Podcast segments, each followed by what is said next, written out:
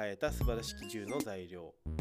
この本のですね第2章「信用」というテーマで、はい、えーマテリアルとして材料としては紙。紙です。はい。めちゃめちゃ身近なはい。はい。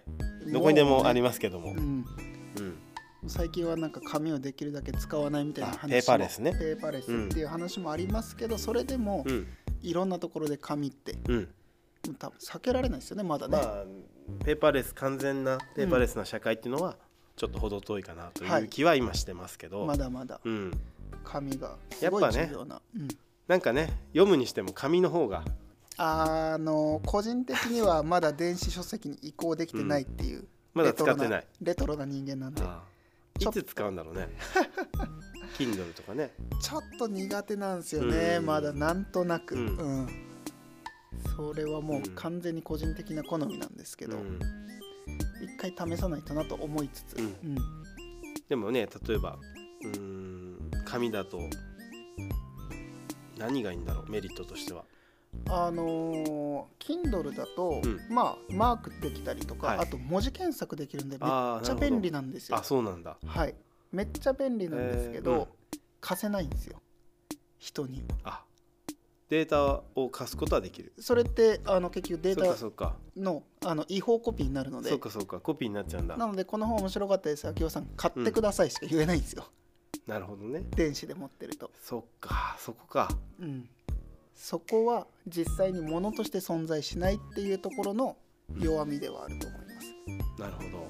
それ以外は圧倒的に便利だと思いますよ。う、ん。うん、あのよくね YouTube 本読むときに付箋をむちゃくちゃいっぱい貼るけど、はいはいはい Kindle、まあ、電子書籍だったらそういうのがあできます、マーク、はい。うん、なんか長押しでタッチしたらうん。ピーって線引いあてくれて、線も引けるんだ。へ線引けるんですよ。え、それでもやっぱり紙で読みたいっていう心理がどっかにあるよね。なんなんでしょう多分めくる行為が好きとかそういうのはあると思うんですよね、うんうん多分身体的な問題だと思います、音がいいとかね、ああでもそれはあると思います、うん。うん、紙ずれのね。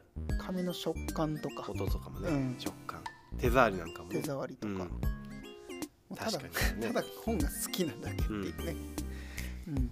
よくね小脇に本抱えて。ああそうですね、はい。うん、ずーっと電車の中でも本読んでるんで、ね。なるほど。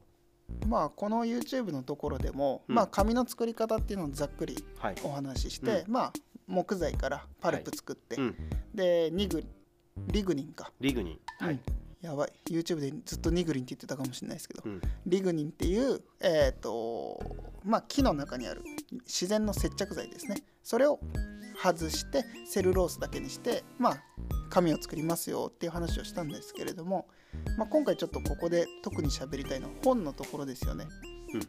この本の発明がすごい歴史的な大きかったっていうのがちょっと面白いなと思って、そうですね。うん、伝承でしかなかったね。交渉口頭伝承ですね、うん。交渉伝うん承でしかなかったものがはい。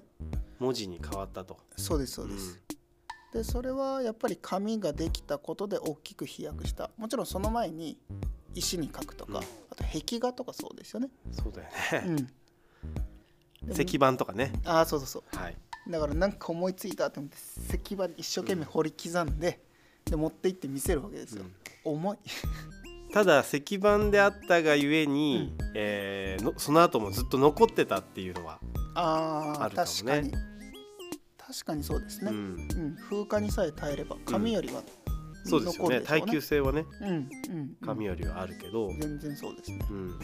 それはありますね、うん。でもそういう意味で言うと紙はすごくライトなものなんだけど、はい、えーその分風化するっていうデメリットはありつつも、うん。たくさんの人にはい広まる。うん、紙をあのどんどんどんうん、増やすことができるようになったっていうところですよね。そうだよね。う、ん、うん。だからまあ人類の歴史でも石板とか粘土板とか木材とかと壁画とかはい。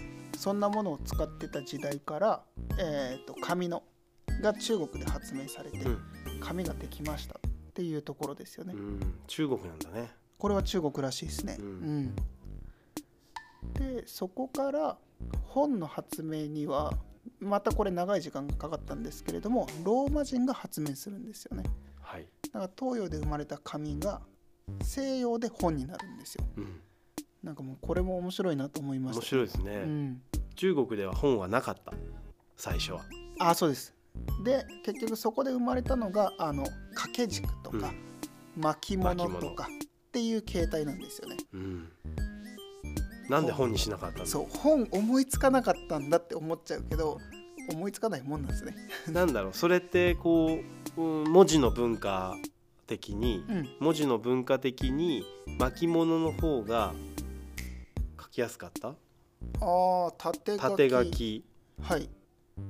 関係あるのかな？関係ない気がするんですよね、うん。でも英語だとね横書き。だから、まあララテン語とかもそうなのかもしれないけど、うんうん巻物だと横書きすっごい大変なことになっちゃって。めちゃめちゃ長く。そうそうそうそう、でもそれだったら縦巻きにしたらいいだけですからね。うん、あそうかそうか、うん、トイレットペーパーみたいな状態で、うん、なので巻きの方向ではなくうん本を発明したのはすごいなと思って、うん。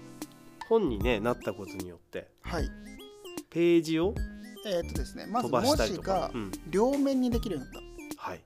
たで巻物って片面しかできてなかったのでどんだけ長くしても本の半分なんですよね情報量ううんんなのでまず倍になったことと,、えーっと本は順番を決めたページ番号はいをすることによって同じものを作りやすくなったんですよね。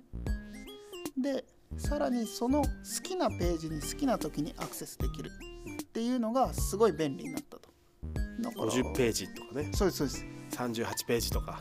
だから秋葉さん今何ページ読んでますかっていう質問でうん。一緒のページを見ることができるっていうことですよね。巻物だとね。うん、えっ、とちょっとあの辺ま あの あのの絵の描いているところこの辺とかね、うん。そうですそうです、ん確かに、全体の長さの半分ぐらいうんうん。とかしか言えないっていうところ。うん、確かに。一点物とうん、こう造反がねあそうですそうです。できるものと、うん。ちょっとその差異があるかなって感じはしますね。そうなんですよね。なので普及の仕方が全然違うっていうのと、あとこれは YouTube で言ってないやつなんですけどランダムアクセスメモリーの始まりって筆者を書いてあって、ランダムアクセスメモリー RAM ってあの現代でも使われる言葉なんですけど、はいいますねいろんな情報に好きなタイミングでパソコンって今そうなんですけど、えー、と上から順番にアクセスする必要ないじゃないですか。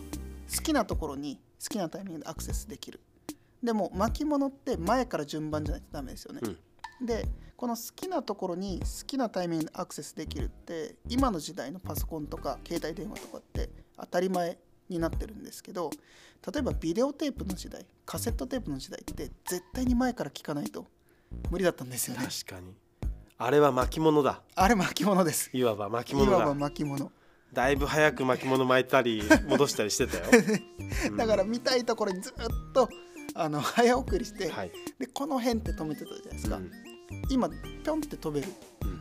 あれランダムアクセスメモリーなんですよね。本だ。そうです。確かに面白いですねそう考えると、だから今はパソコンでアプリでも別にあのインストール順に見なくていいじゃないですか。うん。好きな時に好きなものをってできるのが実は本の時に始まってたんですよね、うん、ラムという概念は本の時にすでにあったと、うん、発明ですねこれね。これめちゃくちゃすごい発明なんですよね、うん。だからそれのおかげで情報の共有がすごい簡単になったんですよね。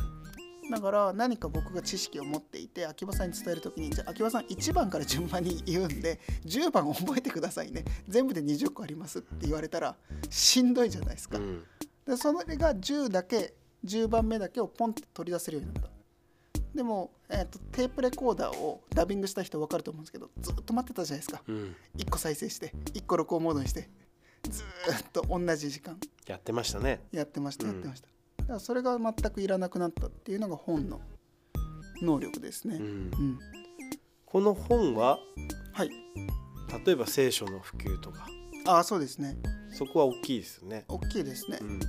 なので、えー、とこの本にもややこしいな。この本の中にも書いてあるんですけれども、うんはえー、と本としてかなり初期に生まれたのが聖書。うん、でこの聖書はどうなったかっていうと説教をするじゃないですか。はい。キリスト教を布教するために。その時にじゃあ皆さん何ページの何番の説教お話をしますねっていうのが一瞬で伝わるわけですよ。うん。これ巻物でやってください。みんながふわーってなって ちょっと待ってどこ？みたいな。パニックになる。パニックになる。うん。それがなかった。でそうすることでその聖書を渡したら簡単に布教できるようになったんですよね。なのでキリスト教がその時代に一気に広まった一つの影の立役者うん。なのかもしれないっていうふうに書かれてます、なるほど。うん、面白いですね。当たり前のように、えー我々も本ってものをはい。紙ってものをうん。使っていて、はい。今はさらにねはいパソコンだ、うん。まあ iPad だと、はい。うん、ペーパーレスっていうところで、うん。今多分そこのちょうどこう、うん変わり目をはい。迎えてるところなんだけど、うん。もうすでに本の時点で、ラムっていう概念はあったわけだからそうですね。ますますそのラムの概念がはいはい。はい加速して、うん。だ変わるわけじゃないんだよね多分ね。本あー確かに。からうん。今この、えーペーパーレスの時代っていうのは、よりそれが加速して進電子書化すると。籍とか、ううん。んまあ、電子書籍なんてラムの最たるもんですから、ってことだもんね。言葉で検索できるとか、検索性が一気に上がるうん、っていうところですよね。なるほど。うん、でここでちょっとあのクリエイティブの話の1冊目の時に、はい。あのの本に書いてあるんですけれどもプラトンとか、うん。もう初期の哲学者たちは、この本っていうものに対してあんまり信じてなかったんですよ。うん、これが本当に知識を伝えるのに最適なものなのかどうかがあまり信用できないっていう言葉も残ってるぐらいで、うん実は本の評価って上がったり下がったりしてるんですよね。